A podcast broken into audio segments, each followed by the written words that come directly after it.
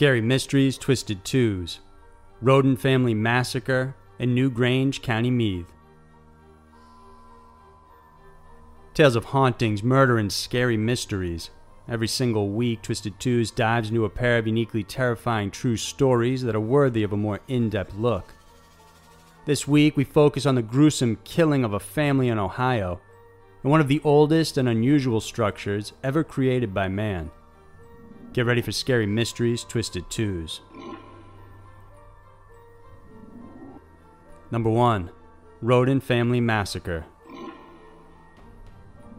Considered one of the most brutal crimes in Ohio's history, the massacre of the Rhoden family still remains unsolved today.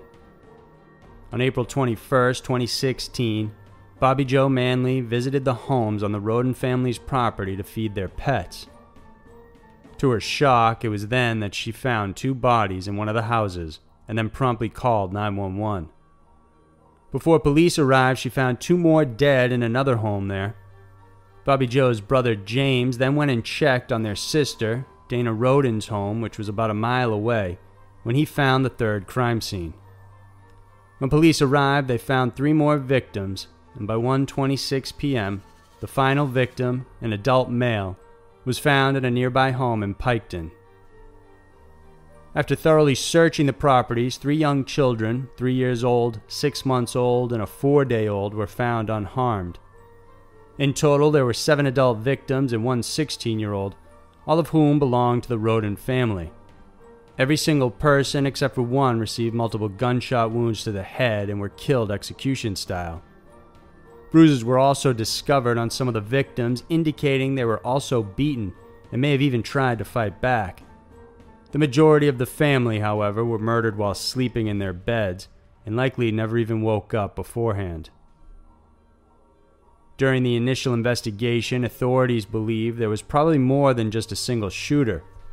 They cited that two of the properties were walking distance from one another, but the third was a mile away and the fourth about eight miles from that.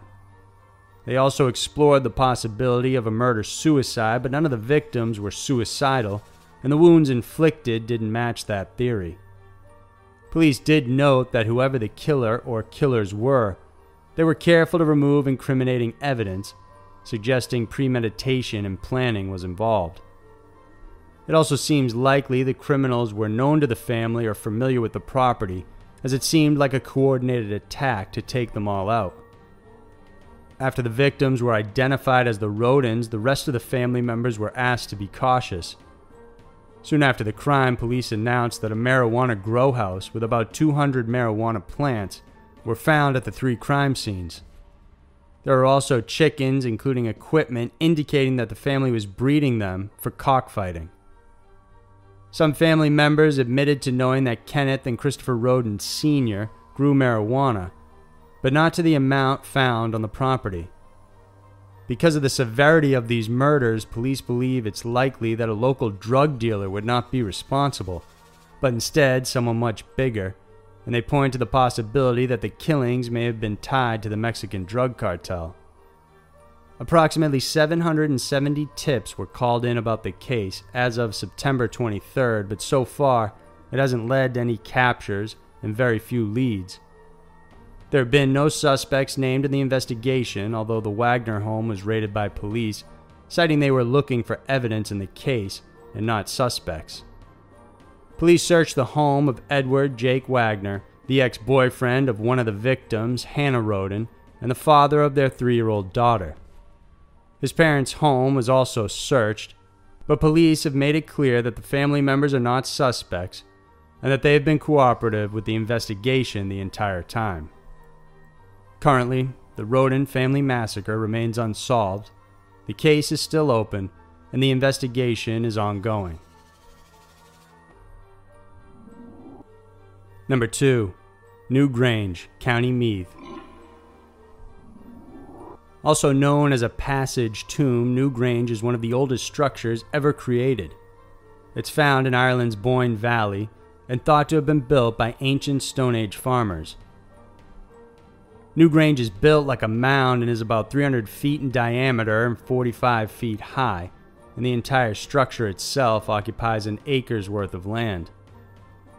On the inside, starting from the entrance, is a large passage extending 60 feet towards its main chamber and is found to align with the rising sun during the winter solstice.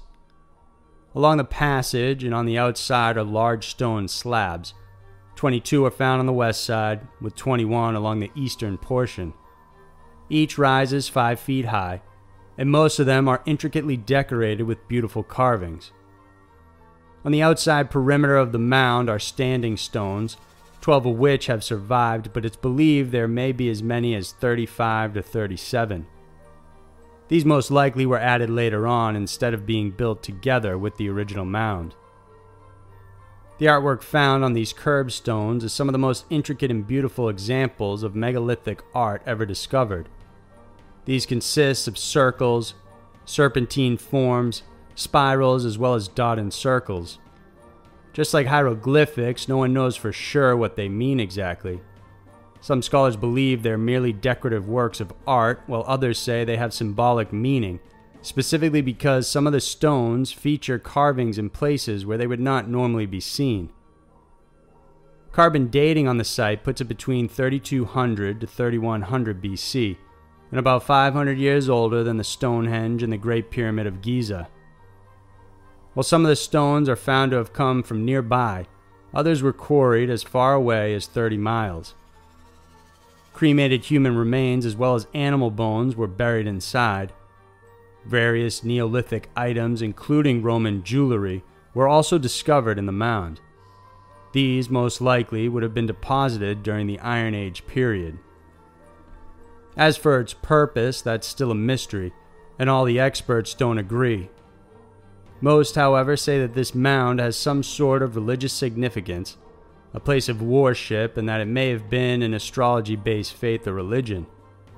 Whatever the true purpose of the Newgrange site is, there's no doubt it functions like an accurate clock, predicting the coming of the winter solstice year after year. When it was first made, the builders creatively added a roof box at the entrance.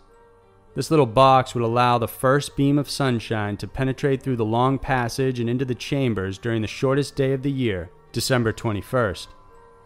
During dawn from December 19th until the 23rd, the beam of sunlight would go through the roof box into the chamber until it gradually reached the rear chamber. As the sun rises higher in the sky, the light dramatically illuminates the entire room. This beautiful event lasts approximately 17 minutes and showcases the ancient mound's capacity for accurate time telling, which makes it even more remarkable considering when it was built. Today, modern folks can see this same event during the winter solstice. Of course, the demand has become so high that Ireland has offered a free annual lottery for those lucky enough to win. So, there are two of the most violent and ancient stories around. The world can be a crazy place, and Twisted Twos is sure to show you why. If you enjoyed this video, then please remember to give it a thumbs up and subscribe to our channel. We have many new Scary Mysteries videos every single week that we know you'll love. Thanks for watching, and I'll see you next week.